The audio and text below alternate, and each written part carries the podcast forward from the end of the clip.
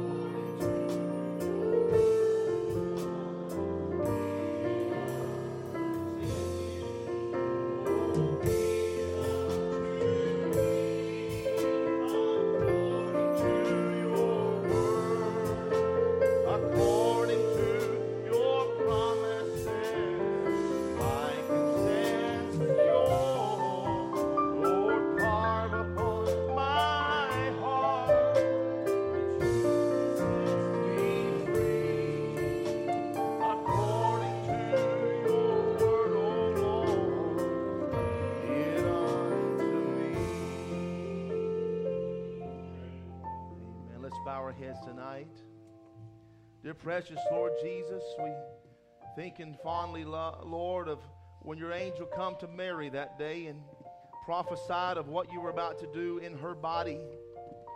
Lord, it's such a supernatural thing you did those years ago. Her response was, being unto me according to thy word. Lord, 2,000 years later, stands here tonight, your bride's body. Lord, we have the same testimony. Be it unto us, Lord, according to your word. Let nothing in our heart, in our life, in our body, in our spirit, our soul, hold anything back from you tonight, Lord, or any time. we surrender all that we are to you, Lord.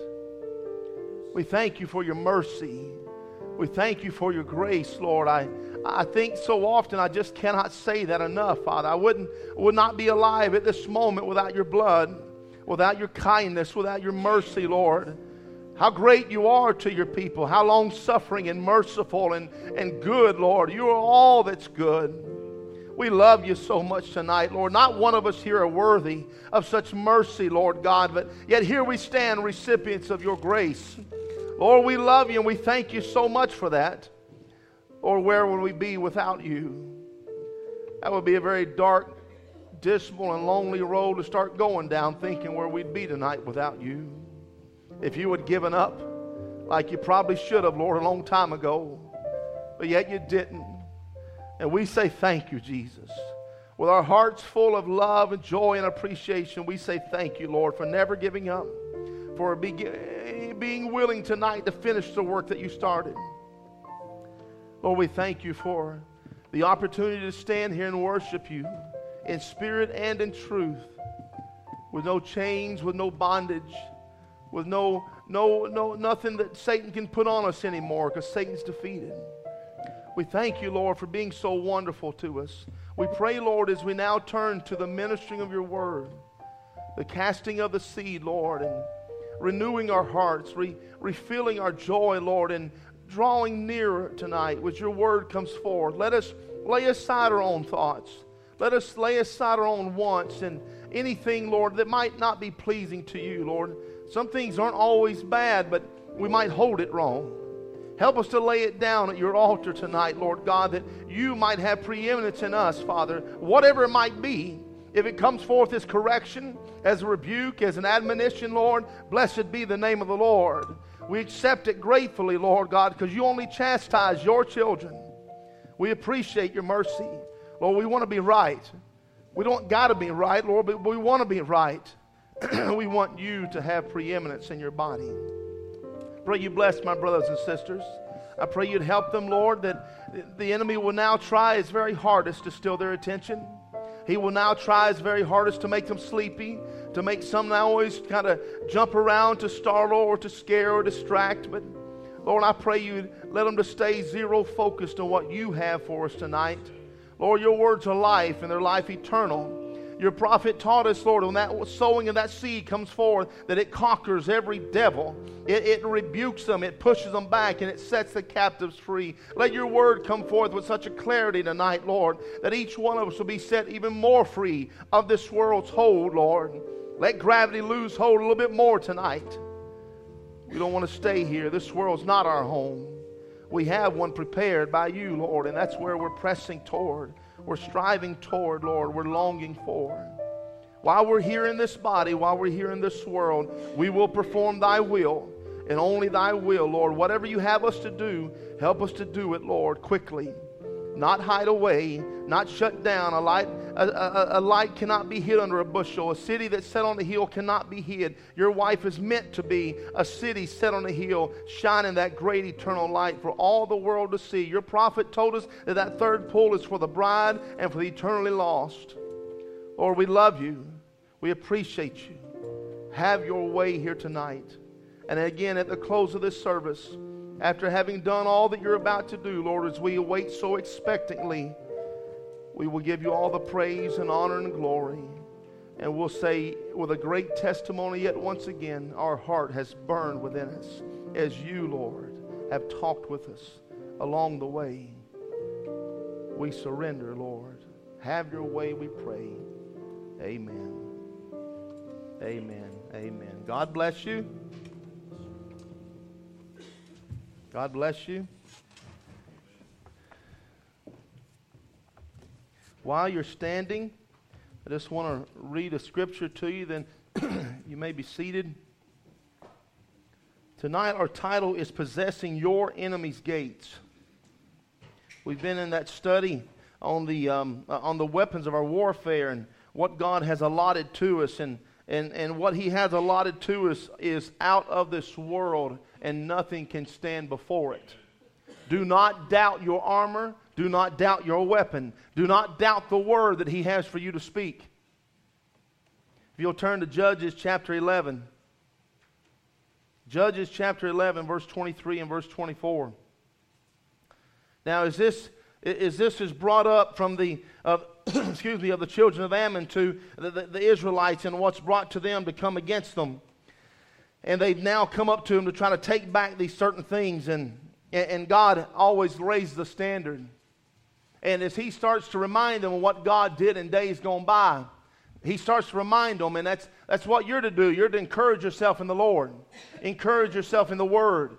Many, many arrows, many lobbing uh, grenades or missiles that the enemy will throw your way to, to tear you down and to take away your joy and take away the peace of God that He has for your life. Satan's constantly trying to take it. That's why we fall back, not fall back. We live in front of the Word of God and we let it sustain us and keep us. And that grace and mercy of Him that it takes and shakes off no matter what has happened. And you can step out with faith and say, I believe what He says.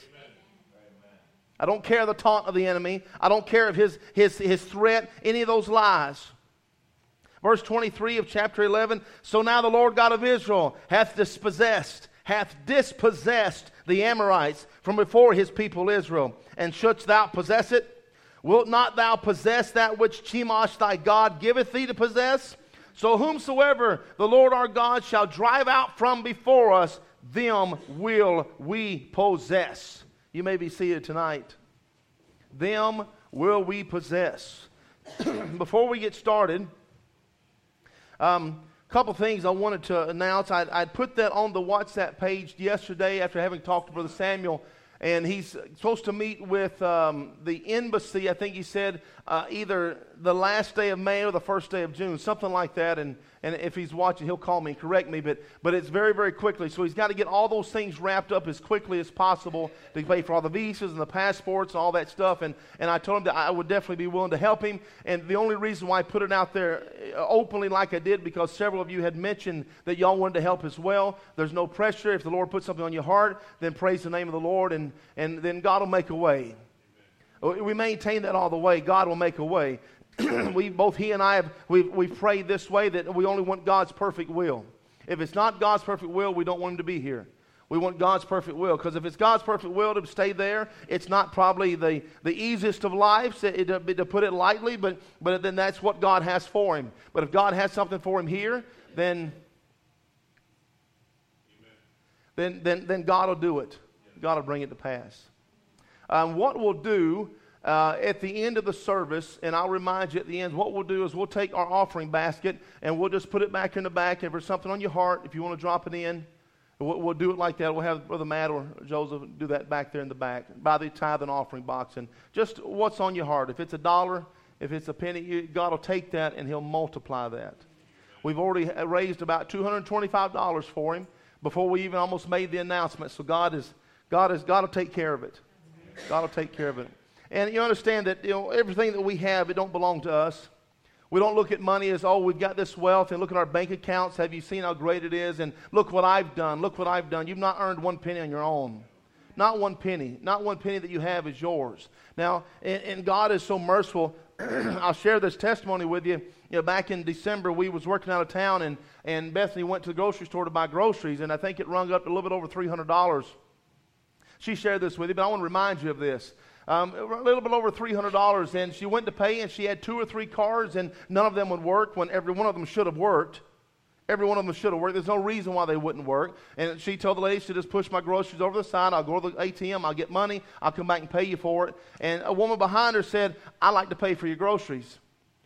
And she said that I live, I think she said on a fixed income or something like that, and I had 300 something dollars extra this month, and I wasn't sure where God wanted me to put it. This wasn't a millionaire walking up to her and saying, Hey, I'd like to, that's nothing. That's pennies. That's nothing to me. It's a woman that was on a fixed income said, Here, I'd like to give that. I want to know the Lord when He put it. See, in our hands, it just turns to dust. In our pockets, it just turns to lint and it's worthless. But when you put it into his hand, you think about that boy that brought his lunch one day to a gathering on the side of a hill. He brought his lunch, just his lunch, on the side of a hill to a gathering, and the King of Kings took it and fed 5,000 men plus women and children. That's the kind of God we serve. Now, as we notice that in this church that God has built and in this assembly that we've not as of yet started necessarily a missionary offering, but that is something I want to do. I want to, we'll, we'll, we'll, get that figured out and see how the Lord would lead that. Obviously, we're small, but we're doing great things, even being so small. So I'd like to set up, and we'll pray about that and see what God allows, but I would like to have also a missionary offering, just as you can give a dollar or, or two dollars or something like that, whatever it be, could, that means a lot in another country. That money goes a long way in another country if we can send it. And they've got ways now that we can send it pretty cheap. Uh, it'll be a, you know, a percentage of whatever you send, but but I'll be able to get it to them, and, and, and others, brothers and sisters like yourselves will be blessed and be helped. Is that, is that okay? Is that okay? Okay. Um, one other thing I want to talk to you about, if you've noticed that the number on our building fund has went down, what we've had into it, it cost $1,700, excuse me, to get the air conditioner swapped out to get where it's at. So we took that out of building. We took 1400 of that out of building fund and, and two other people gave the rest to, to make up that difference. Um, is it worth it? Amen. Is the AC worth it? Amen. Anybody? Anybody? Because I can, I, can hang, I can pay him to take it back. But, it, but it's worth it. And it's, it's maybe not the, the best thing as far as, you know, have the money to put a brand new system in. This one's got a lot of flaws. The way it delivers there, the way it balances, and even Saturday with all the amount of people in here, it was still warm, and we had it on 65, I think I set it on probably 9 or so. Set, no, 8, 8.30 when I got here Saturday. So it had been cold, soaking up in the, the, the furniture and the walls, trying to keep it as cold as possible. But so it, it will struggle as we have bigger, you know, bigger crowds come in, but it's still better than what we had. So I want to say I appreciate that. um, it's been brought up and mentioned that the Wednesday before our Memorial Day weekend meetings, that we want to take that Wednesday and dedicate it here in this building as a prayer meeting for the meetings. So keep that in your heart, keep that on your mind that that Wednesday night before the, the Memorial Day weekend meetings, we're going to dedicate that as a prayer meeting. So we'll have our normal service. We'll come, we'll sing, we'll worship the Lord, and then we'll, we'll, we'll just you know, take our time and just pray and ask God's blessings on the meetings. There's going to be a lot of, a lot of, a lot of people that'll come here and and it's not just that they're coming to bless you with their presence, they, they will also have a need as well and we're taught as a Christian to bear one another's burdens. And, and we might not be a large number yet, but God, again, God is doing very mighty things, and He's increased a faith in our hearts that will bless and help so many others. And so as they come amongst you and they hear your testimony and they see your life and eh, that's you preaching your sermon as you live in your life right before them. And the prophet would tell you that you live in that life that sanctified, consecrated the Lord Jesus Christ, dedicated his will. But the prophet said in the Hebrews chapter 4 series that that's the thunder that shakes the devil. Your lived life. It's the thunder that shakes the devil. Well, no, that's just too simple. Explain that to the devil. He would disagree. Probably not to your face. He's like, no, you ain't doing nothing. Just because you're living holy and you're not doing these things and you're not talking bad about people, and you're not running other people down and you're not running out in the world. You're not, he, he's like, you have no effect on me, but if you could look in that rim, you would see it stomping him down pretty good. All I did was believe the word and live my life accordingly. It stomps him down pretty good. I like that. See, I've said all many times, you're called to be an army in the presence of the Lord.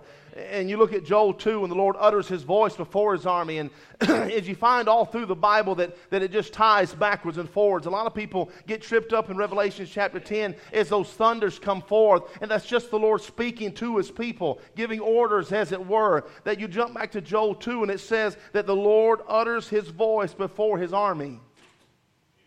God speaks. God is meant to be the one to lead.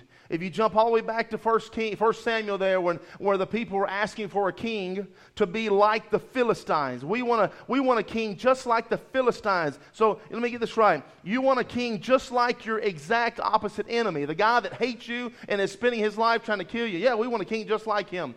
Okay, let me, let me run this by you as a poll, just to quickly. Does their king cross, open up Red Seas? Does their king open up the Jordan? Does their king rain down food out of heaven? Does their king work as a rock traveling through the land, giving them water daily? Their king, you ever heard of another king like that? No, there's not one. And that's what you want. See, we don't want that. Amen. We don't want that. We only want him. Amen.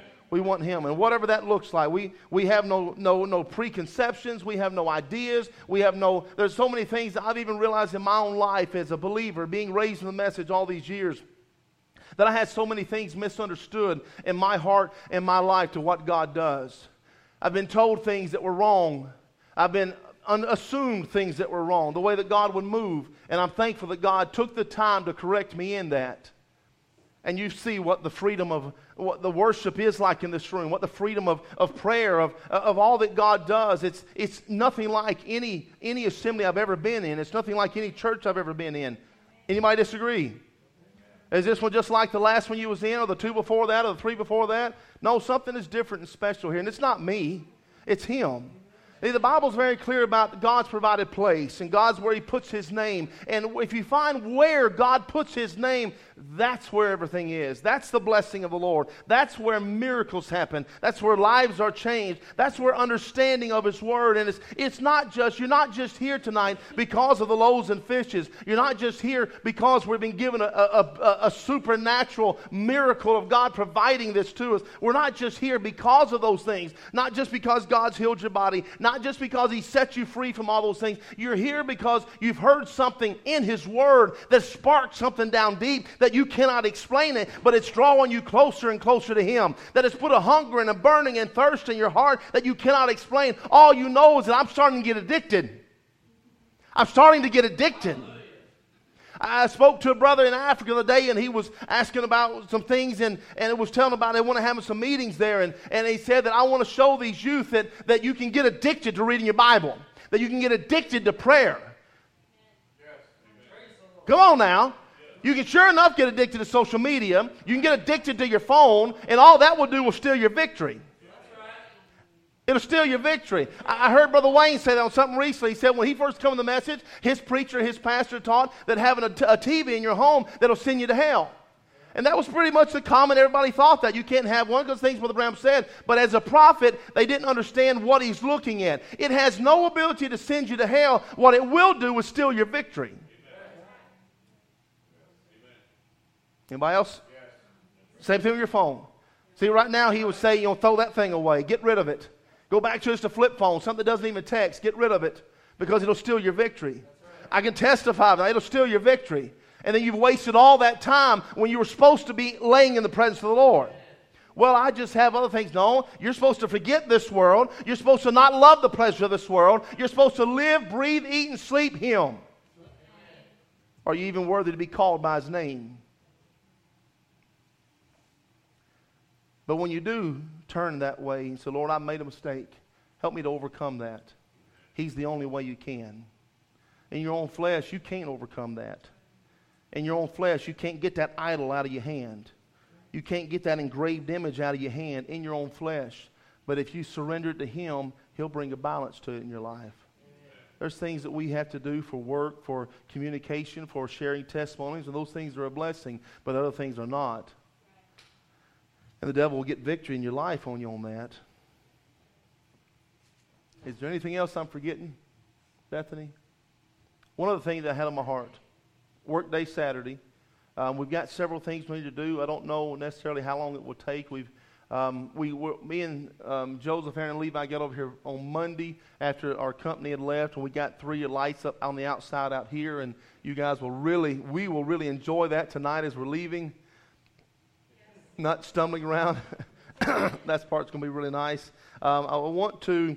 I, have got um, we've got can lights to put in, in here. We're going to change out these chandeliers to a little bit newer ones, a little bit, uh, a little bit more updated ones, and not necessarily they're not nice, but uh, one thing about that newer fixture is, and with the newer wires, and I don't know how old that would be. I would guess at least 40 years old. The wiring's going to be a lot better in the newer light. Uh, you put newer bulbs in it. We can put LED, we've got LEDs in these as well, but you'll notice it'll just work a little bit better. Not that it's not a good fixture, but we went ahead and bought them and put them together, and so we'll get those up as well. And it'll help uh, also tremendously with you being able to see the screens. Now, as you've noticed, we're getting to see it's been now for, this is May, so it's probably been since about the middle of April as the time is changing and getting lighter that now we've got light coming through during service, you know, burning through. And so that makes it, we've not been here in May before. So that's a little bit different there. So we'll have to figure that out. Otherwise, you're not I'm not staring for you. And so we'll get that figured out. It's just growing pains and things like that. One other thing I did have in my heart, I wanted to talk to you about, um, I, would like to. Um, and I know everybody's not here. Maybe this will be better on something to announce on Sunday. And if I remember, I'll announce it then as well. I'd like to give you the opportunity, if you have any questions about anything that you wanted to turn in, and we can, we can talk about it and pray about it, and, and we can address them openly that way. That I, I, know that we've had some that have turned in some, and we've answered those back and turned them back. And, and I realize after the fact that if, if one person has that question, someone else probably does as well. And the things that the Lord would use to answer those questions will really bless you a question was turned in, and I'll share this, and the person who, who wrote it, they'll know, and forgive me, I don't mean to embarrass them, but they'd asked a question about that unclean frogs that come out of the mouth of the false prophet in the book of Revelation. Everybody familiar with it? That, that as that false prophet spoke, those unclean frogs come out of his mouth. Everybody, everybody on page, say, we, we can have charity search that real quick, put the scripture up, but those unclean frogs, you already have a false prophet. That false prophet's going to be human. That's going to be a body that has surrendered himself to the way of the devil. Uh, the prophet would tell you that, that uh, anyone that would surrender themselves wholly to the devil, then they're going to be you know, maniacs. They're going to be super strong. You won't be able to hold them. There'll be all these demoniacs and all those things like that. And you can look at someone. I'm sure that many of you have at least heard of cases, if not seen it, of someone that's fully surrendered to the devil to quite a way that they can do unreal things. Walk right up that wall. Unreal things. It's all demonology. And that's surrendered to the devil. Everybody understands? Now, again, I think I quoted on Sunday out of Patmos Vision, the Brother Randall made that statement that a man that's fully surrendered to God is omnipotent. So if you're surrendered to the devil, all you can do is be super strong, climb up the wall, make a table float, uh, make a pencil stand up, a pen stand up by itself, and write in unknown tongues, and then have it turn around and interpret it. That's those kind of things you can do. You can bring death and sickness and disease. That's the law of contrast. But what the law of the positive would do, that a man or woman surrendered to God can conquer every one of those things, can put them on the feet, and can bring a spirit of peace and love and joy and change that person that it's bound by. That's powerful, I think. So you have that, that, that one, that false prophet, and they have that spirit comes out of his mouth. I think it's verse 12, getting that, oh, it's right there. Sorry, bottom, bottom sentence right there, out of the mouth of the false prophet. Those spirits like frogs, those spirits, you only have you only had, in the very beginning, God created angels. And just kind of real quick give you a rundown. God created angels, and Lucifer, through him perverting and twisting the word, was able to manipulate one third of the angels. The Bible says in Revelations that that great dragon took his tail and drug out a third of the stars of heaven, and they were all cast down to earth with him. One third of angels. They were angels, but when they were cast down, they now are demons of darkness. Now, I don't know how they can change themselves in certain manifested, certain manifestations, because Paul would say, if I or any other or even an angel of light would come to you preaching anything differently than what I've preached, let him be accursed. Now, an angel from heaven that works for the Lord, it's surrendered to the Lord, is not going to bring anything different from what Paul preached. But someone that's been cast down, so that lets me know that they can still look like an angel of light somehow or another. No different than was it um, was St. Martin had that testimony. No, it wasn't St. Martin. Was it St. Martin that, that, that Satan had come to him, looked dressed like the Lord Jesus? He had a crown of gold on his head, and he told him, Fall down and worship me. And Martin looked back and he said, You're not supposed to be crowned yet. You're not supposed to be able to look at the word and says, okay, you're not lining up with what the word says you are, yet I'm, I'm looking at my watch and we're not standing in glory at this moment, so you're not meant to be crowned yet. So he's able to say, Flee from me, Satan. But Satan comes to him in every single aspect, looking just like the Lord Jesus, and only one thing wrong. And because the man studied the word and knew the word, he was able to look at him and say, Get thee behind me. Would you have that ability tonight? Would I have that ability tonight? This is why you must have the baptism of the Holy Ghost. This is why you must have the one that leads and guides all understanding, wisdom, and truth and revelation of Him. That way, when you see Him, you will recognize Him. You know what a blessing it is to be able to recognize Him? I was listening to a brother preach just this week, and he was talking about when the Lord Jesus come in flesh 2,000 years ago. And again, I said that on Sunday about these scribes and Pharisees, these people who studied the law, studied the word, that looked at every Old Testament manifestation of what, how, what, how, and when he would come. And then they looked at him. He's standing there in flesh, and they told him that you're a blasphemer. They told Jesus, You're a blasphemer. He said, Why do you try to stone me? He said, for which, he said, For which good work are you trying to stone me with? And they said, For no good work trying to stone me. We're trying to stone you because you're blaspheming. You're saying you're God, that you're the Son of God, that you come from God. They say you're a blasphemer. Recognizing your day, what it looks like in your day. You blessed people tonight. Amen. Very, very blessed people tonight. You know, even as I, as I look on that, I feel impressed to say this about the coming of your day. And I touched that on Sunday. And I know we're being recorded, and, and if you need to go back and pause and listen to it and back it up, you hear what I'm about to say. That in the coming that has already happened in this day, in the second coming that's already happened in this day, there are three comings of Christ. There are three comings of Christ. I can take your Bible and prove it to you without even touching a message book. See, I believe the message is the revealed word of God, that it's meant to come back along and line up with that. If it does not line up with that, you better fling it across the room. But I promise you, if you'll pray to God and ask Him to help you understand, it will line up with it. So even with the Bible alone, that first coming, Isaiah 9 6, then you have the prophecy of Luke 17 30, and when He's revealed, and Peter would say that He comes as a thief in the night, that is nothing like, as Jude records and Enoch said, that the Lord comes with ten thousands, thousands of His saints, and that just also said that every eye shall see Him even they which pierced him. You understand? There's three different right there. So you can't come as a thief in the night and every eye see him. Just to be real plain for you to understand. So again, everybody track me so far.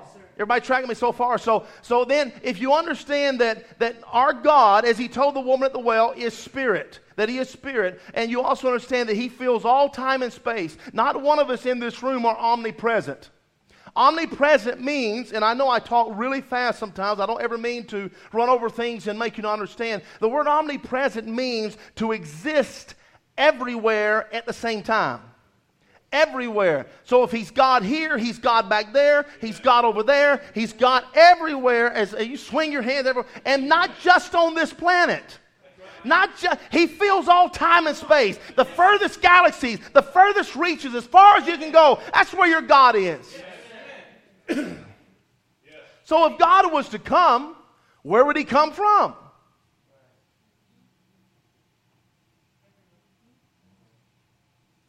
Okay, so then now you got to figure out wait a minute, if God was to come, where would he come from? Now you got to back and you got to change the question. You got to understand why would he come? So you understand the first coming was to redeem us. Was to redeem us. And the prophet told us many times that redemption has two parts a coming out of and a going into. We could not come out of our sin, come out of the world, come out of our, our, our lusts and our, our pains of the flesh and, and pleasures of the world without what he did. We could not come out of that. And we sure could not go into him with all that. You could not go to him.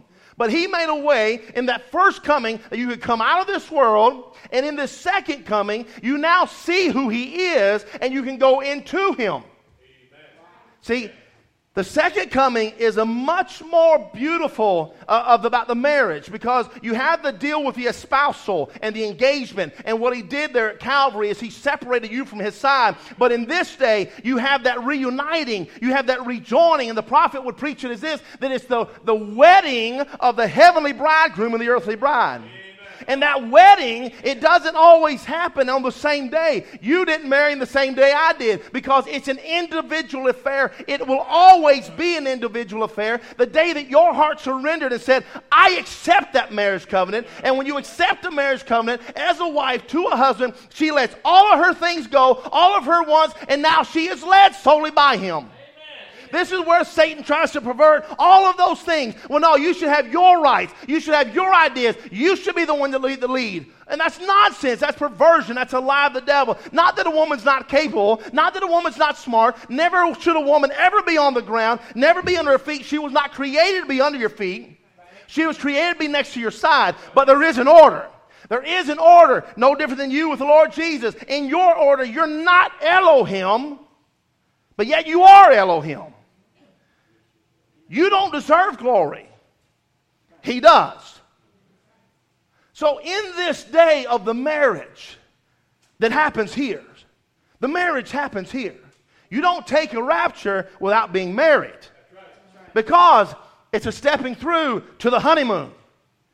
It's a stepping through. You, you see so many times, sometimes they'll, they'll memorialize it with pictures and things like that. Or, I think just, um, I think even Saturday they had a picture of mom and dad getting in their car as they were leaving the reception to go stepping out. And that's meant to be. We're leaving all these things. We're now joined. It's all lawful. It's legal. He's hers. She's his. Now we step into our lives together and begin that knowing process. Now, Malachi would teach you that it's not a poof and you're gone. It's not a poof and you're gone. No, it's a character training. It's a here a little, there a little. Malachi says it like this that you're trained up as calves in the stall.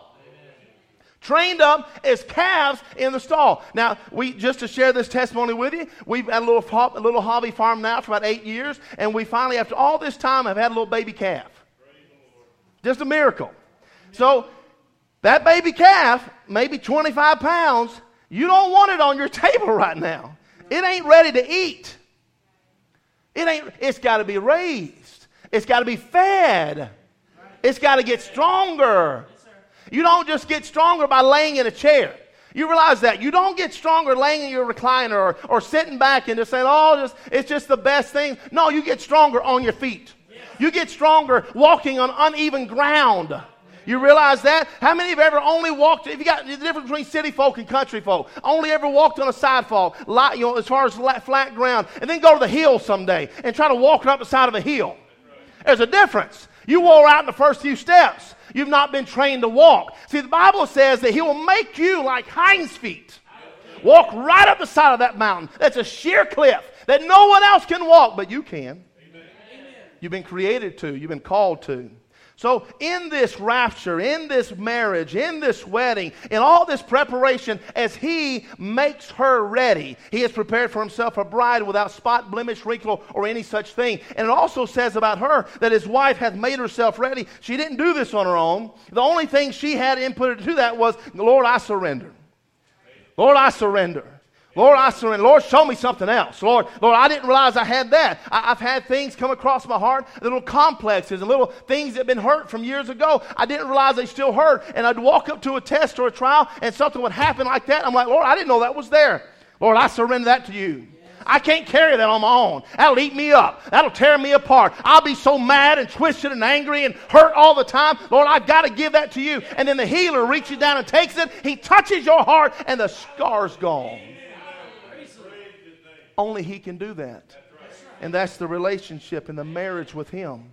Now, when the rapture happens, it's not a poof. It's not just, as so many always thought, that you just, like so, it's very much tied to His resurrection 2,000 years ago. You'll be here 30 to 40 days in that new body. 30 to 40 days in that new body. See, they all come with Him when He come. They did. Uh, I quote 1 Thessalonians 4 to you those that are alive and remain will not prevent or hinder them that are asleep. That first, you have two resurrections. You have a first resurrection, you have a second resurrection. The first resurrection is wakes those that sleep. Sleep. He said about Jairus' daughter, she's not dead, she's just asleep. Those that are in the bride that are asleep in Jesus, he will raise with him at his coming.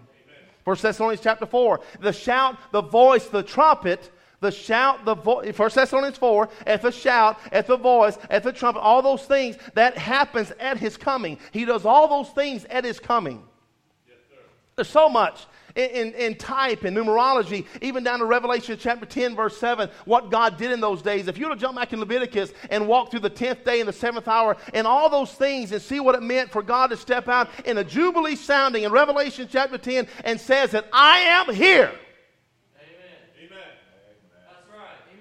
And we just walk around. It's no big deal. It's no big, oh, it's the biggest. Amen. It's the biggest of deals. It's the biggest of deals. See, I don't, I don't, I don't worship William Branham, but I reverence William Branham. Revelations 10 7, I, worship, I, I, reverence that man. I thank God for that man. I'm so thankful that, that God would send a man that can humble himself down to no matter what anybody said about him, he would still only preach the word of God. And I've shared that with you on, um, I can't remember if it, if is it on the message, Choosing of the Bride, or I can't remember exactly when it was, whatever the message was that Danny Henry gave that prophecy. Brother Branham gets done preaching. He steps away from the pulpit. The, the mic is still on, it's turned on. He walks over here, and some people are greeting him. Another minister walks up and starts disputing everything Brother Branham said. He's wrong in this, he's wrong in this. That's not true, that's not true. Brother Branham's right over there. He said, Brother, he said, that's all I know according to the Bible. And right when he makes that statement, Danny Henry steps up because thou hast chosen the hardest path. He said, That's my way. You've chose my way. Not to do what they said just because they said it, it's to do what this thing says, no matter what anyone says. So, for a man to be able to surrender himself down to a point, I was telling just someone here recently that you have the, the scripture gives out that Elijah was a man of like passions.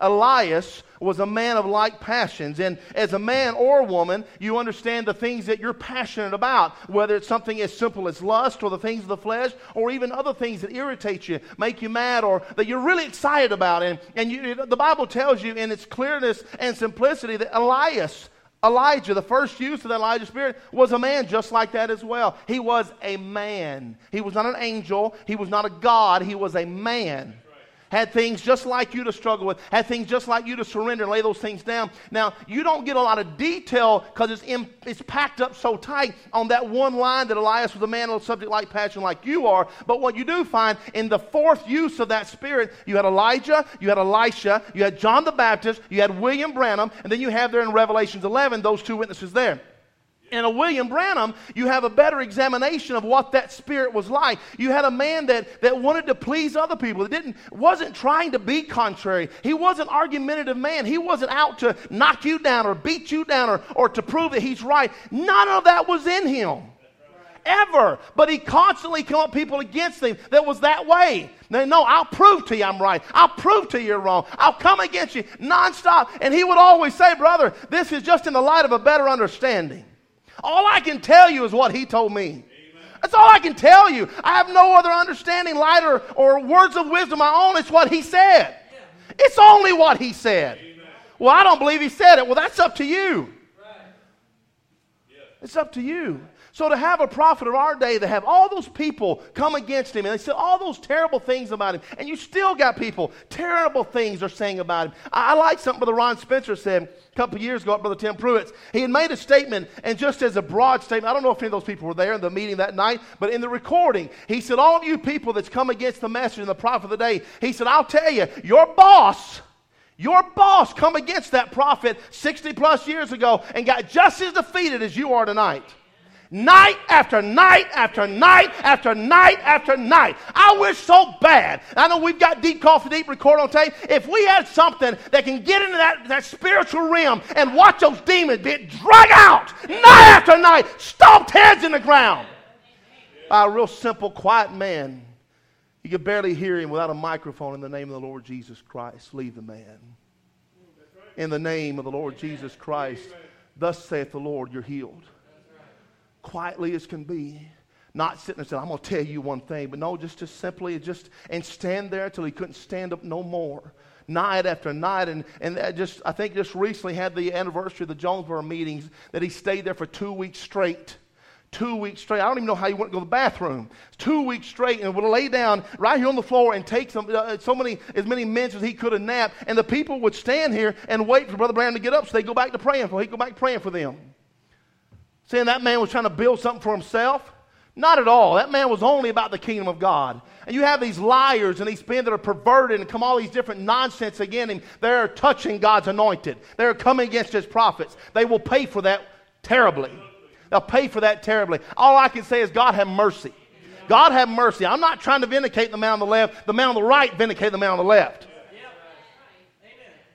So all that's done and settled. We're up to where we're at right now. In this day, and what God has for his wife of this day is not a God that you can only see through a glass darkly. It's not through a book that's sealed. It's not through an understanding of days gone by. See, as the, as the revelation come out, as those four gospels were preached, as those four guards were laid down that guarded the way to the mercy seat, that Matthew, Mark, Luke, and John, the life, burial, death, burial, resurrection of the Lord Jesus Christ, is that's working through out of Matthew, Mark, Luke, and John. It hits the book of Acts Keeps coming through and lives are being changed. Now you're seeing fruit of that kingdom of heaven in the heart and the life and the works of every apostle or disciple or believer. They're taking that, those same things, it's coming to them. Now this truth has been given in its form and it's in its power. And now, as those disciples start to die off, others who don't understand, that did not see the same kind of work, they start to say, Well, I heard that he said this. I heard that he said this. They wouldn't go back to that. So then they figured they would come up with a whole new religion themselves. And what we'll do, I don't care what the Bible says, let's say there's actually three gods. Let's break those things down. We'll find in recording and writing in Matthew 2018 that Jesus said, baptize in the name of the Father, the Son, the Holy Ghost, which is only an office, it's only a title, it's not a name. He said, baptize in the name. Father, Son, Holy Ghost is not a name, but if you baptize in the name, you find that Acts 2.38, Acts 14, and God gives you that power through the straight way, and it builds you up to where you can stand through every fiery dart of the enemy that comes at you to try to make you disbelieve your weapon. Make you disbelieve your weapon. So as you're being built right, as it's coming to you the right way. We, we say this all the time about building a house.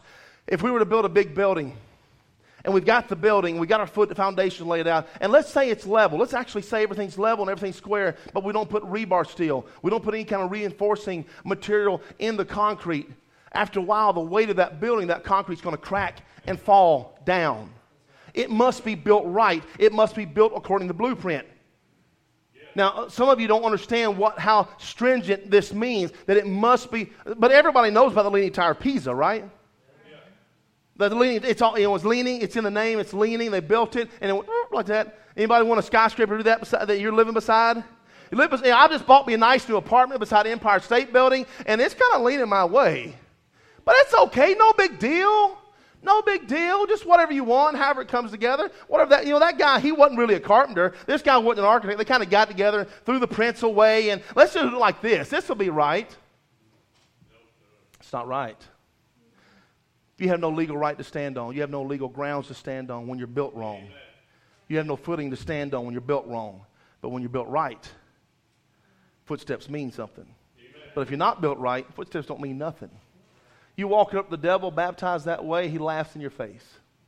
You walk up the devil with, with things twisted up as far as the truth of God in your heart, which all it does was it, it, it takes your faith and pigeonholes it. it. It punches all these holes in your faith because you're not sure. You're not sure. The, Brother Branham said it made so many times about the word presuming. The word presuming means to venture without authority. So I'm just going to assume that I can walk right through that wall. I'm not going to walk, though. I'm going to run full blast. You're about to get a show. And I'm going to need some ice or something. You know that I can't do that. You know that I'm venturing without authority. but if you watch a door being built and a way being made, you know I can go right through it. And there's nothing legally stopping me. So let's back up the word legally. A lot of times you go right to a prison cell. You got chains on you. You can't leave. There, you everybody understand? If you're in a prison cell, you don't get to leave whenever you want. You leave when they say. But what if the door's open? What if the chains fall off? What if the Lord Jesus is telling you, Come unto me? I am the way, I am the truth, I am the life. Come unto me, all you that are weary and heavy laden, and I will give thee rest. It changes things. So when you're not venturing without authority, when you're not wondering, when you're not twisting, when you know without a shadow of a doubt what he says, not what you think someone else said, but what he says, it changes everything. So again, a legal inheritance. To possess your enemy's gates, you can't walk up there uh, with no faith in your heart. You can't walk up there a half in, half out Christian. You can't walk up with no faith. You can't walk up there with no prayer life. You can't walk up there with alt against your brother and a critical spirit and all these things and expect that enemy to do anything but laugh in your face. I shared that with you, what that thing told Brother William about his cousin. He said, He wants me here. He wants me here. So when you get into demon possession and the way that uh, the, the demon's a con man, he's a squatter. He thinks he's got a right to stay there. He thinks he's got a right to stay there. And he'll move in on your property, he'll move on on your land, and if you don't do something about it, he'll take over. These are just basic, this is just basic common demonology. You give him a second, he'll take your life. You give him a minute, he'll cut your head off. You'll just be bound and in prison and pain. You've got to step up and say, I have a legal right to tell you to get out. And the way I know these things is I will examine my life with the Word. My life is built according to the Word. And because I'm built according to the Word, you ain't got a chance. You don't have a chance. so, for example, let's transport you back in time 4,000 years. Now, you're one of the children of Israel standing on that side of Jordan, being told that that over there is your inheritance. But you're looking at thousands and thousands and thousands of people. You're looking at giants. You're looking at men or warriors trained. And you know that that is where your possession lays. And it ain't Moses that give it to you. It ain't Pharaoh. It ain't those kings. It's the Creator, your God, that said, I give this to you. He tells Joshua in Joshua 1, everywhere the sole of your foot lands, I give that to you. Amen. You could be like, is it Ephraim and Gad and those that say, you know, we'll stay on this side of the river. Is it Manasseh and Gad? We'll stay over here. We don't, we don't want to go over there. If you need us to help fight, we'll come over and help fight, but we'll stay over here. We don't need no possessions. We'll just stay over here. It's nice. It's okay over here. That's not where your possession lies. And when you realize when your possession lies, you can defend it. So again, possessing your enemy's gates. In, in, our life, in our walk, the enemy comes at us differently. He's not out here trying to trying to move our fence property line. You might find you know, um, your neighbor over in the middle of the night digging up your fence post and trying to slide your side a little bit. Every night moving over, trying to take a little more, trying to take a little more. That's what they did. They were trying to take a little more of the land. See, the way this works in your walk, in your life, because you don't wrestle with flesh and blood, but principalities and powers of darkness. And you watch how, see, the way that you're built and the way you're designed in such a way that He's constantly lobbying things that you see and what will stick. So what we'll have is we'll have Sister Penny look at Sister Deborah, and she'll go to smile at Sister Deborah, and Sister Deborah won't see her, and she'll look this way, and Sister Penny will think, well, she just snubbed me. And the devil's like, I got a grip. And vice, I'm not trying to pick you out, but and, and I got a grip. He's, he's, he's got you now like that. He might be hanging on by his fingertips, he's got a grip. Now he'll try someone else. And a lot of times it's through misunderstanding. Through misunderstanding. And now he goes from this, barely hanging on, to now he's got his hands on you. He got, now we got two hands on you. And then he's got himself wrapped around you, and you're like, what even happened? This is why you must keep yourself clean before the Lord. Father, forgive them. Even if they admit that, for forgive them. Lord, forgive them, Lord. I, I, I seen the most powerful thing in my life is you to say this, Lord, take whatever they did wrong and lay it on my account and set them free. And watch what that does to you. To where you would say, Lord, if you got to take my name out of the book of life and put theirs in, do that for them, Lord. You watch how that changes you. It changes how you criticize them. It changes how you bow up was uh, Brother Wendell was sharing some quotes with me and different things on Friday night, and, and there was one that he shared, and I, I have to dig to my phone to find it. But Brother, Brother Branham was talking about that when the love of Christ is in your heart. He said that maybe you have a right to ball someone out. Maybe someone's done something to you. Maybe you feel like you need to straighten them out. Maybe they've done these, said these things to you. He's that love of God will take your heart in such a way where you won't ball them out. Father, forgive them. They don't know what they're doing. I'm not wrestling with them. I'm wrestling that thing that's bothering them. And I'm going to pray for my brother or my sister in that way that God set them free. They don't mean it, they don't know what they're saying. That's possessing that thing. There's a difference between negotiating with and getting along with to possessing it. I've said that many times. When I go to leave here, I'm taking all my stuff with me because it's mine. I'm taking it with me. And so, you as a conqueror, is more than an overcomer, as you start to step out, not just in your life, because you need to get your life cleaned up too. Get your life straightened up. Get every demon in your area, area cleaned up and taken care of. That way, now you can help someone else. Jesus would say it like this Why would you talk to your brother about a speck in his eye when you got an 8 by 8 hanging out of your eye? a beam hanging out of your eye. Well, brother, let me help you with yours. And he's just like, man, I, I think mine's only an eyelash, and yours is like a pole. Well, I can help you. I can fix you. And fix yourself first. Again, the Bible has provisions. Examine yourself to see whether or not you be in the faith. But once you're sure you're in the faith, now you're ready. You're in marching condition. I read that quote to you on Sunday about Lord. He said, Brother Branham said, "Let Lord, so many are not in a marching condition." Now, I, I shared that with you that we're in the army of the Lord. We agree? We're not in the picnic crew. We're not in the, the, the lazy boy crew. We're in the army of the Lord. So you know that just in the very title that you're going to have to fight sometime. You're going to have to fight at least sometime. So if you're going to be in the army of the Lord, you're going to want to be in a fighting condition. You're going to want to be a marching condition. Again, if you're always sitting down and your legs aren't ready and trained for war, you're not going to get very far. You're not in marching condition. And if you're not in marching condition, you sure ain't in no rapturing condition.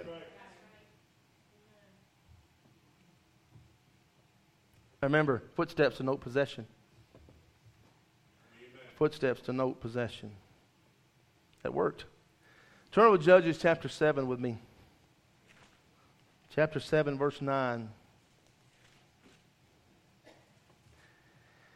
It amazes me. I can look at my life so much in this book right here along the book of Judges, and you find it with the children of Israel that, that God does such supernatural things for them. And then as soon as that, the, the, the, the, um, what's the word I'm looking for? The effect of that wears off, which you should never let the effect of that wear off. Never, ever, ever let the effect. Once that effect wears off, they're right back out there whoring.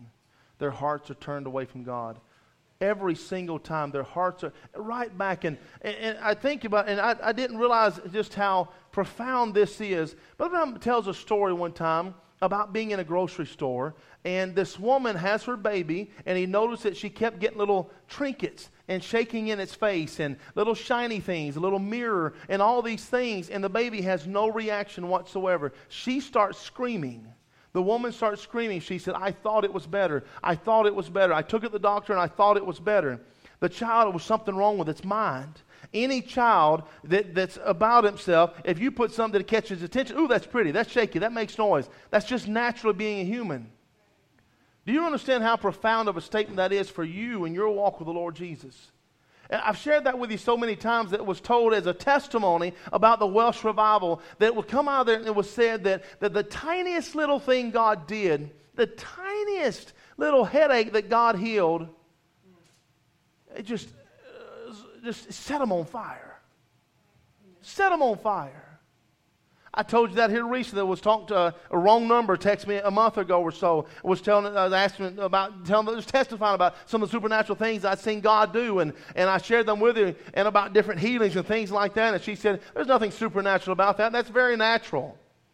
I said, if you'd the one that been got healed and delivered and set free, you'd have said, ain't nothing at all natural about that, because ain't nothing natural can help me. Nothing natural can help me. Something supernatural can. Judges chapter 7, verse 9. But God in His mercy would just, He'd step back in and they'd repent and He'd help them again and help them again and help them again. So as Gideon is, is being told now to go out and how he's to attack the Midianites, how the he started out with too many people and, and you gotta you gotta trim them down. That's too many people and, and even went down to those that, that wouldn't drop their heads and take their eyes off the enemy as the lapping of the water. Those that would pick it up and put it in their mouth versus those that would drop down and take their eyes off the enemy. You can't take your eyes off your enemy. He'll put you in a grave. He'll put you in, you can't take your eyes off an enemy. Judge 7, Judges chapter 7, verse 9. it came to pass. God's just sending down to kill all these Midianites to take over the land. It came to pass the same night that the Lord said unto him, Arise, get thee down unto the host for I have delivered it into thine hand. He's talking about to go to the camp of the Midianites and go see how I've, God said, I've delivered them into your hand. I read that to you earlier about anything that God you know, gives me to possess, I'm going to possess it. You feel that way tonight? Anything God could, you come on now. You feel that way tonight? Anything God gives me to possess, I'm going to possess it. It came to pass that the same night the Lord said unto him, Arise, get thee down unto the host, for I have delivered it into thine hand. But if thou fear to go down, go thou with Phurah thy servant down to the host, and thou shalt hear what they say. Thou shalt hear what they say. and afterward, excuse me, shall thine hands be strengthened to go down under the host.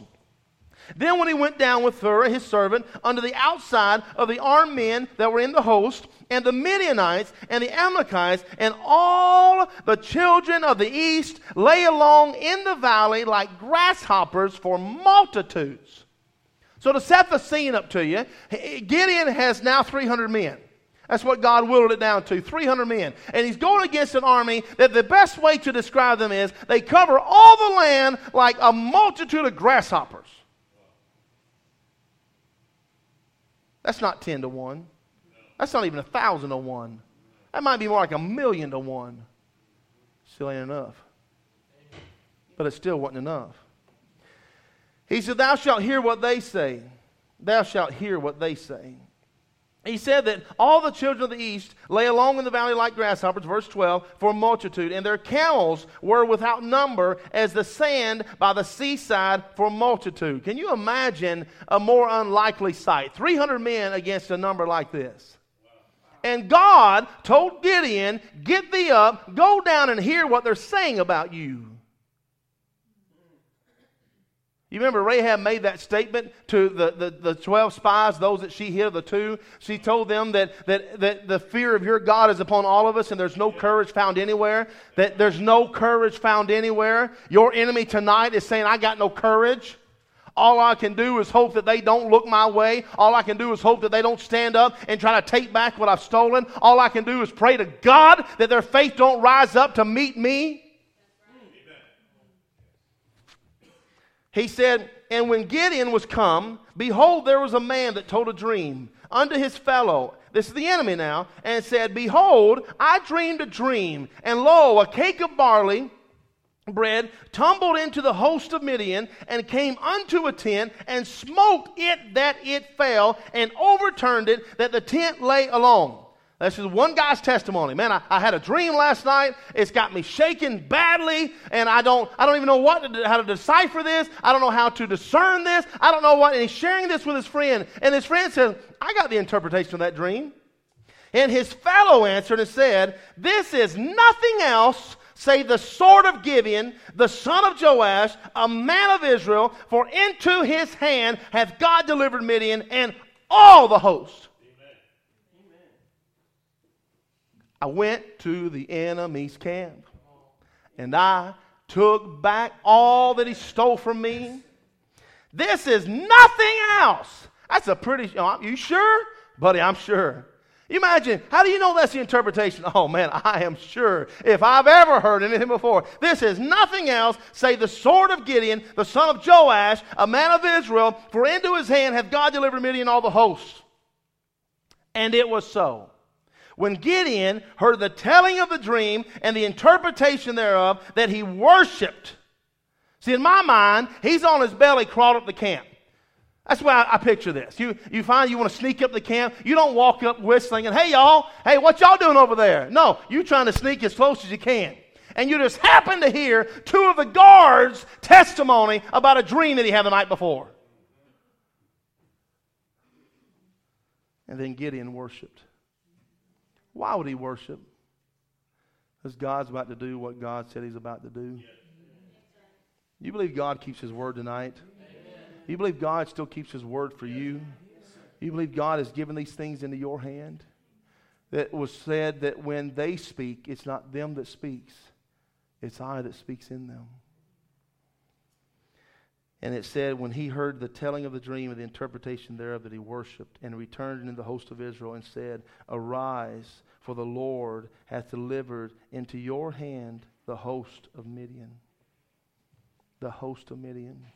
Hebrews chapter 10, verse 12. Hebrews chapter 10, verse 12.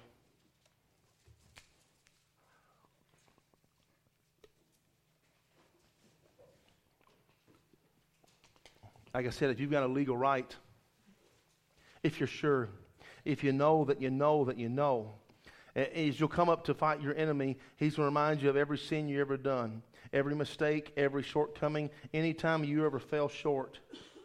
Every single time, that's what he's going to tell you.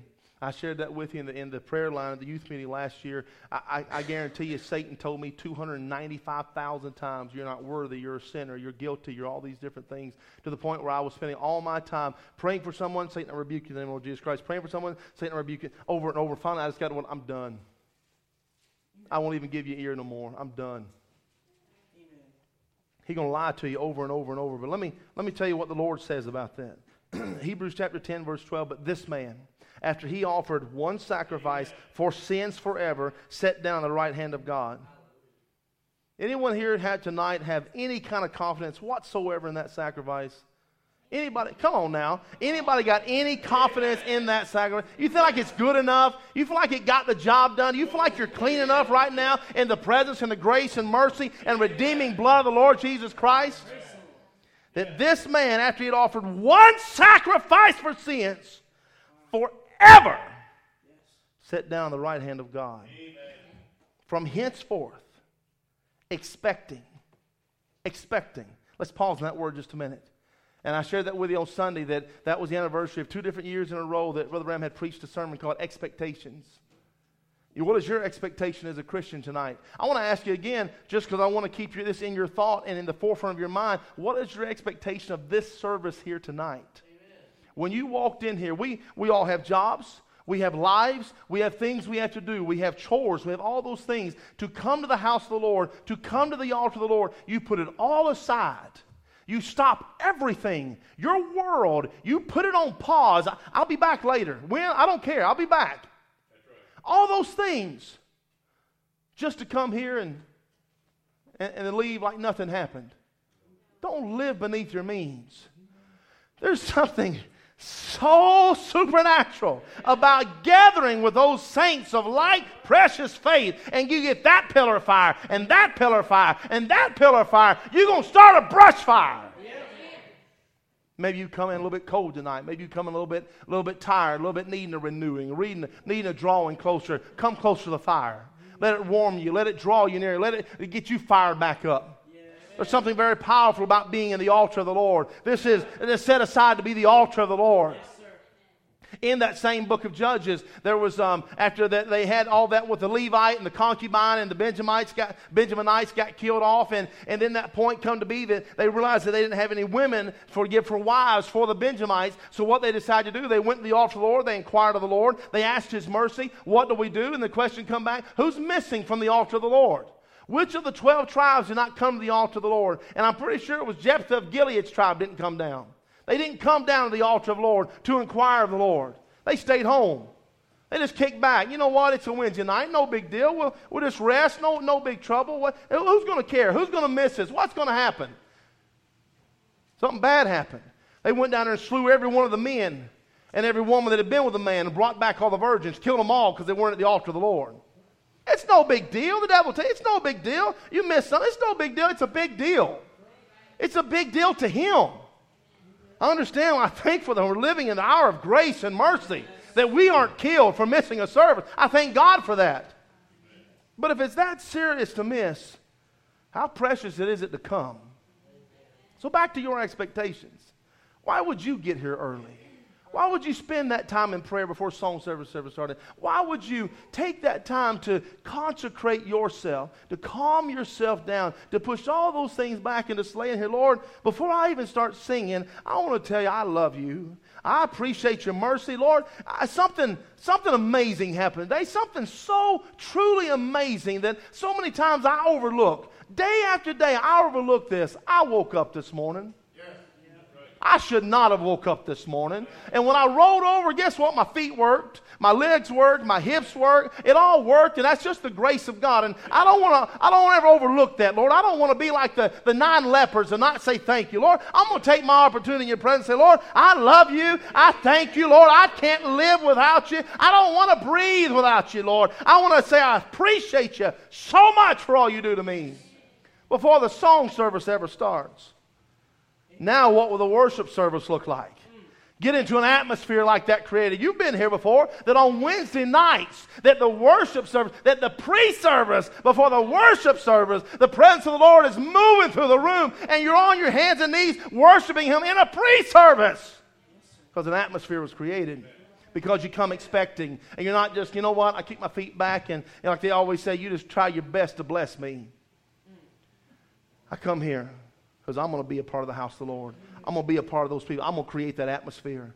I'm going to be in a marching condition. I'm going to walk in here, me as a creator, and I'm going to sit in my chair and start right there on my knees, and I'm going to create an atmosphere that someone else who's maybe struggling, maybe someone has had a bad week, had a bad day, maybe they'll step inside, and, and Lord, that an atmosphere created that all those things will start to slip away, and they'll forget about the trouble, they'll forget about the distress, they'll forget about the persecution, they'll forget maybe the pain of their body, maybe the pain of their heart, the pain of their life, pain of their soul, pain of their spirit, and let it all sip away and where now they can go from this to this. The prophet would tell you that this alone is a supernatural act. That by doing this, you are defying gravity by putting your hands in the air. And we sang that earlier. This makes the devil mad. Makes the devil mad. Because the devil's got all his punches coming at you. He's got all of his insults, all of his lobbying things coming at you. And you're standing there, you're still in the fight. But when you do this, it drives him crazy. Absolutely crazy. So I want to walk all day long just like that. What about that? What about it? I'm not surrendering to you, I'm surrendering to him. Today, tomorrow, the next day, the next day, the next day, the next day, I'm only going to praise him and love him. From henceforth, expecting when you come in this place, Wednesday night, any night, prayer meeting night, Saturday singing, whatever it might be, expecting God to move. As He is, so are we. His desire should be your desire. Expecting, as we come to the house of the Lord, Lord, I want an environment, I want an atmosphere that any sinner, anyone that don't know you would walk down that street get so far and their heart will be grabbed like a magnet. They'd walk right up in here and they'd give their heart to God. Amen. Again, the devil told us that you only look for numbers. I don't care about numbers. I care about souls. I'm going to take as many with me as I can. You say I'm only about numbers, you don't know me. I want as many souls I can take with me as I can. I want the power of God to so saturate this property that no one can walk down the road I want them to drive down 151st and all of a sudden their car starts turning. I don't know why my car is turning in there.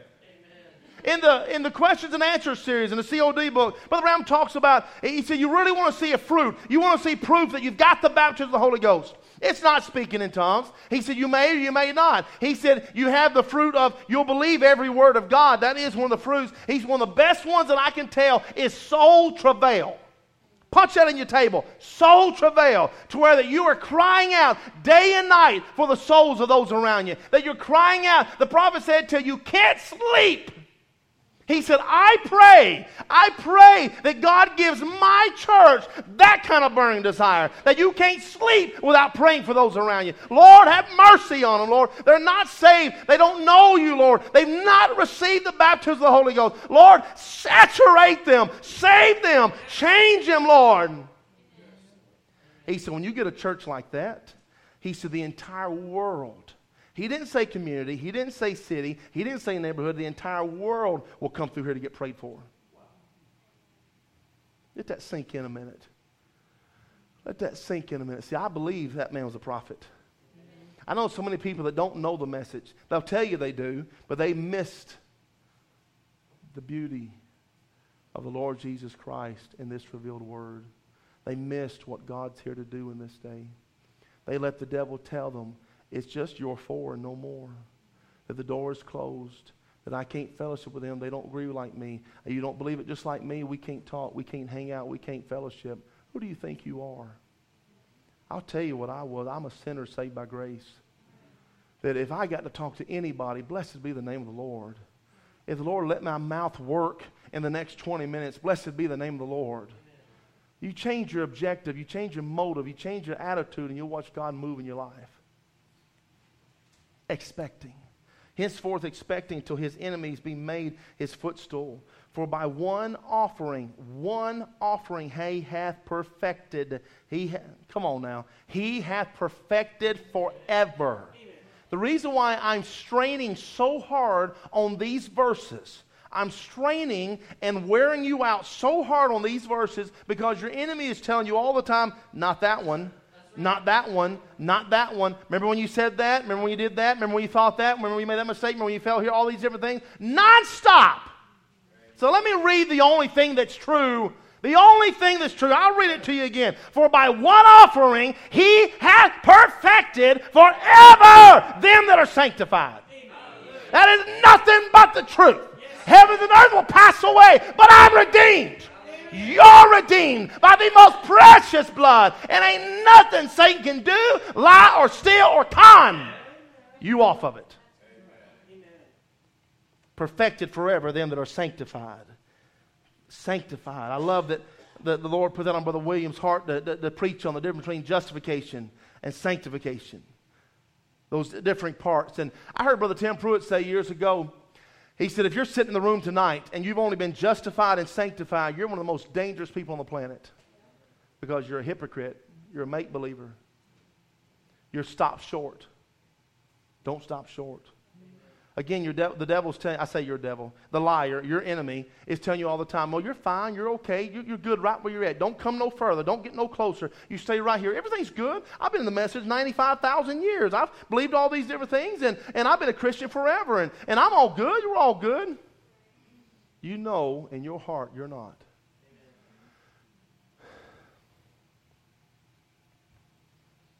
You know in your heart you're not but to be justified and then sanctified.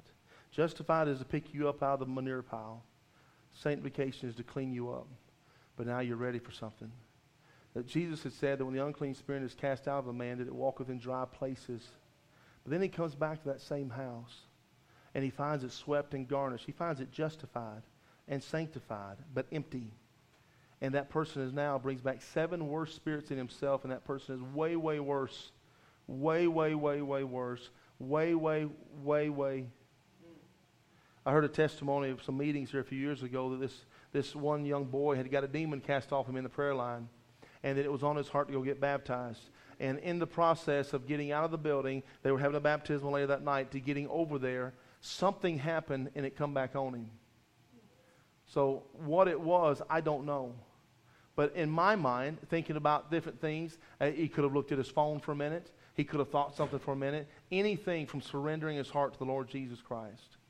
You give the, don't give the devil one inch. Don't give him one second. You see, when that thing's been cast off, right then, fall to your knees. Lord, I give my life to you.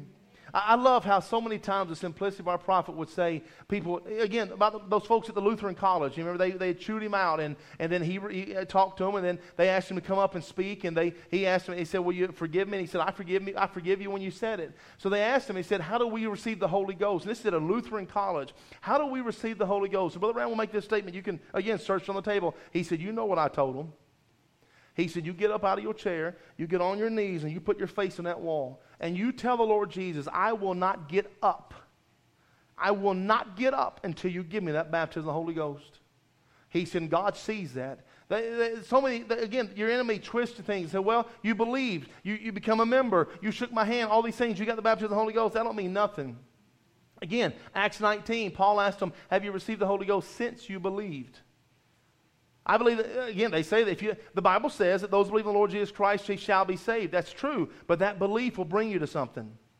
You cannot say, I believe in the Lord Jesus Christ, smoking your joints, smoking your drugs, looking at women, robbing, thieving, stealing, you know, having critical spirit your heart. You can't do that because you really don't believe. Because that belief, that faith will lead you to Him. And He will take and look at your faith, He'll examine it, and then He'll give you that gift of the Holy Ghost. It's a gift. You don't earn it, It's a gift. He gives it to you. For by one offering he hath perfected forever them that are sanctified. Whereof the Holy Ghost also is a witness to us.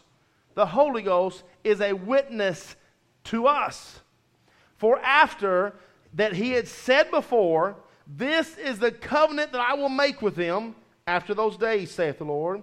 I'll put my laws into their hearts, and in their minds will I write them. Now, maybe I'm not good at reading. Maybe I struggle with comprehension. So maybe we'll read this one more time again.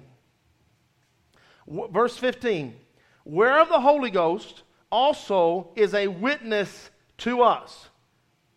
Am I saying the right words? For after that he had said before, This is the covenant that I will make with them after those days, saith someone else. Saith the Lord. Okay, I'm, I'm saying the right words. I'll put my laws into their hearts, and in their minds will I write them. When does this happen? The baptism of the Holy Ghost. Am, am I not good? Am I struggling with reading? Am I not making myself clear? That, that's when that happens. So then why in the world would someone tell you you don't need the baptism of the Holy Ghost? Why would someone tell you you don't need a new birth? Why would someone lead someone? You're okay. You don't need that. I hate them people using those words. I hate them keep constantly bringing up. I hate that's all they talk about. You can't get revelation without it. You can't get revelation. You have people that call themselves teachers. Well, I'm just all this and this, and, and it's all about the Word. You can't understand the Word without the Word. The Holy Ghost is the Word. Well, we just got the Word. So you got the Holy Ghost. Well, He's the one that leads and guides to the wisdom and revelation and knowledge and understanding of Him. He does that. He's also a comforter. There's things that, that, that come out through revelation that you would need comfort over. John said, When I ate the book, he said, It was sweet in my mouth, but it was bitter in my belly. There's things I didn't understand, but the Holy Ghost is a comforter, and He helps him to understand that. And if y'all would just left him be, he'd have gone over, I don't understand. It was sweet, and it was bitter, and now I don't understand. But the Holy Ghost would lead him, this is why. This is why. This is why. Surrendering his life to him and God revealing himself to him, revealing this to him. Because again, God will speak to you. It's God's desire to speak to you. It's his desire to reveal himself to you. Now, one of the most profound statements you might ever hear. This should set your heart on fire better than, than, than being told you just run a trillion dollars. That you've just been given the greatest castle mansion ever been told. That, that you were just told that this is the best news that you'd ever heard. This trumps it by an infinite number. He said, and their sins and iniquities will I remember no more. Amen their sins and their iniquities. Hallelujah. Hallelujah, hallelujah, hallelujah. Praise the Lord. Let's let our the musicians come. Let's stand tonight. My sins, my iniquities, my sins. I know I was a sinner. I know I needed to be redeemed. And praise be to God I think it's an F. I am redeemed. Oh, I've been bought with a price. Oh, my Jesus, He has changed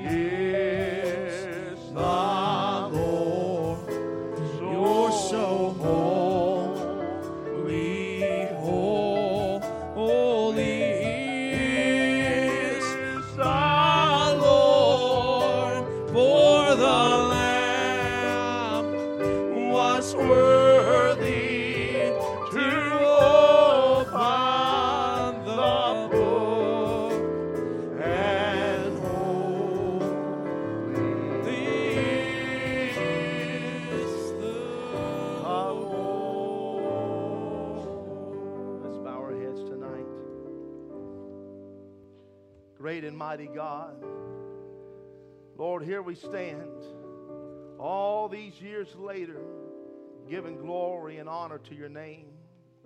Lord, we standing on this side of where John come from.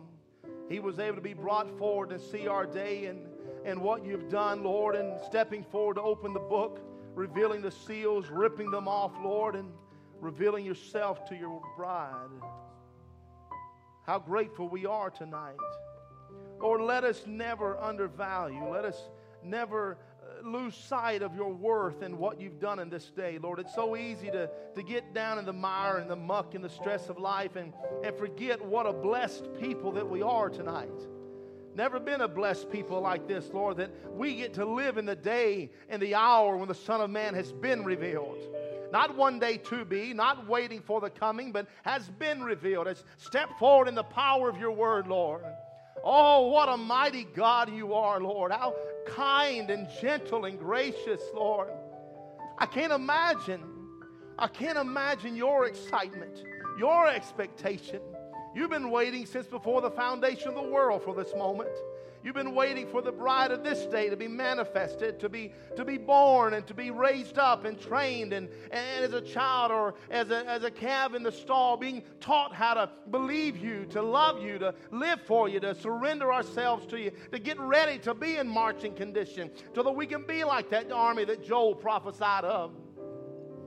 Never, ever, ever thrusting one another, never striking one another never hurting one another, living for one another, loving one another, healing one another, forgiving one another, and if so be needed, dying for one another. Lord, help us. Help us to portray that image that you've had in your minds before the foundation of the world, Lord. Let us lay anything and everything and all things aside, Lord, that, that might be preventing us or trying to hinder us from becoming that manifested, expressed attribute of you, Lord Jesus. Or we want what you want. We love you with all our hearts. Bless our brothers and sisters as they go their separate ways. Lord, so many things tonight were said kind of in a highlight or just in a peak of something, Lord. But I pray that you, the Word, will take those highlights, Lord, and ground them down real deep into their hearts, Lord. Open up that file, Lord. Reveal it to them in such a way, Lord, they would never, ever be able to get away from it. More importantly, that the devil could never get it away from them, but they would hold it written in the fleshy tables of our hearts, Lord.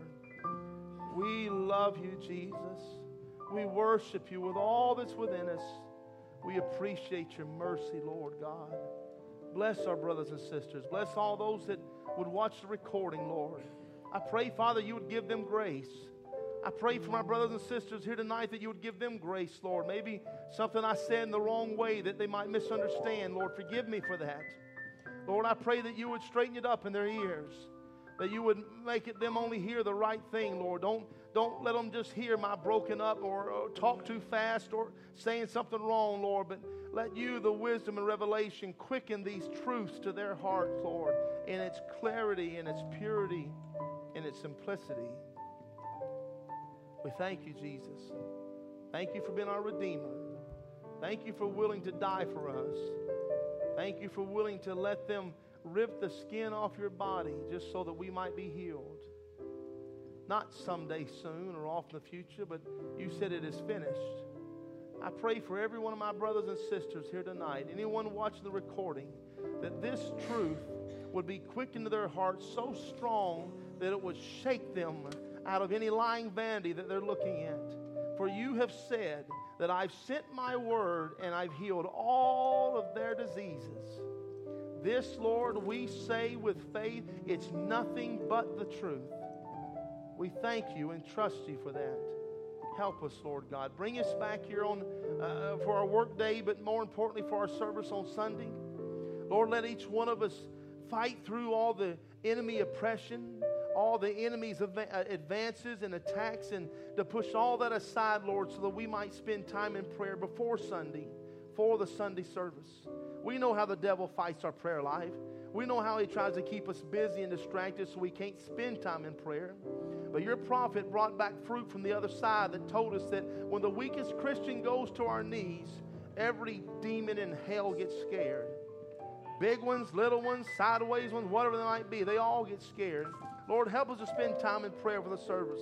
Help us to come expecting on Sunday, Lord God, to see you, the great supernatural, paradox, miracle working, performing God, do things in our hearts, in our lives. And Lord, we'll say thank you for it. Help us, we pray. We love you, Jesus. In your lovely, lovely name. Amen.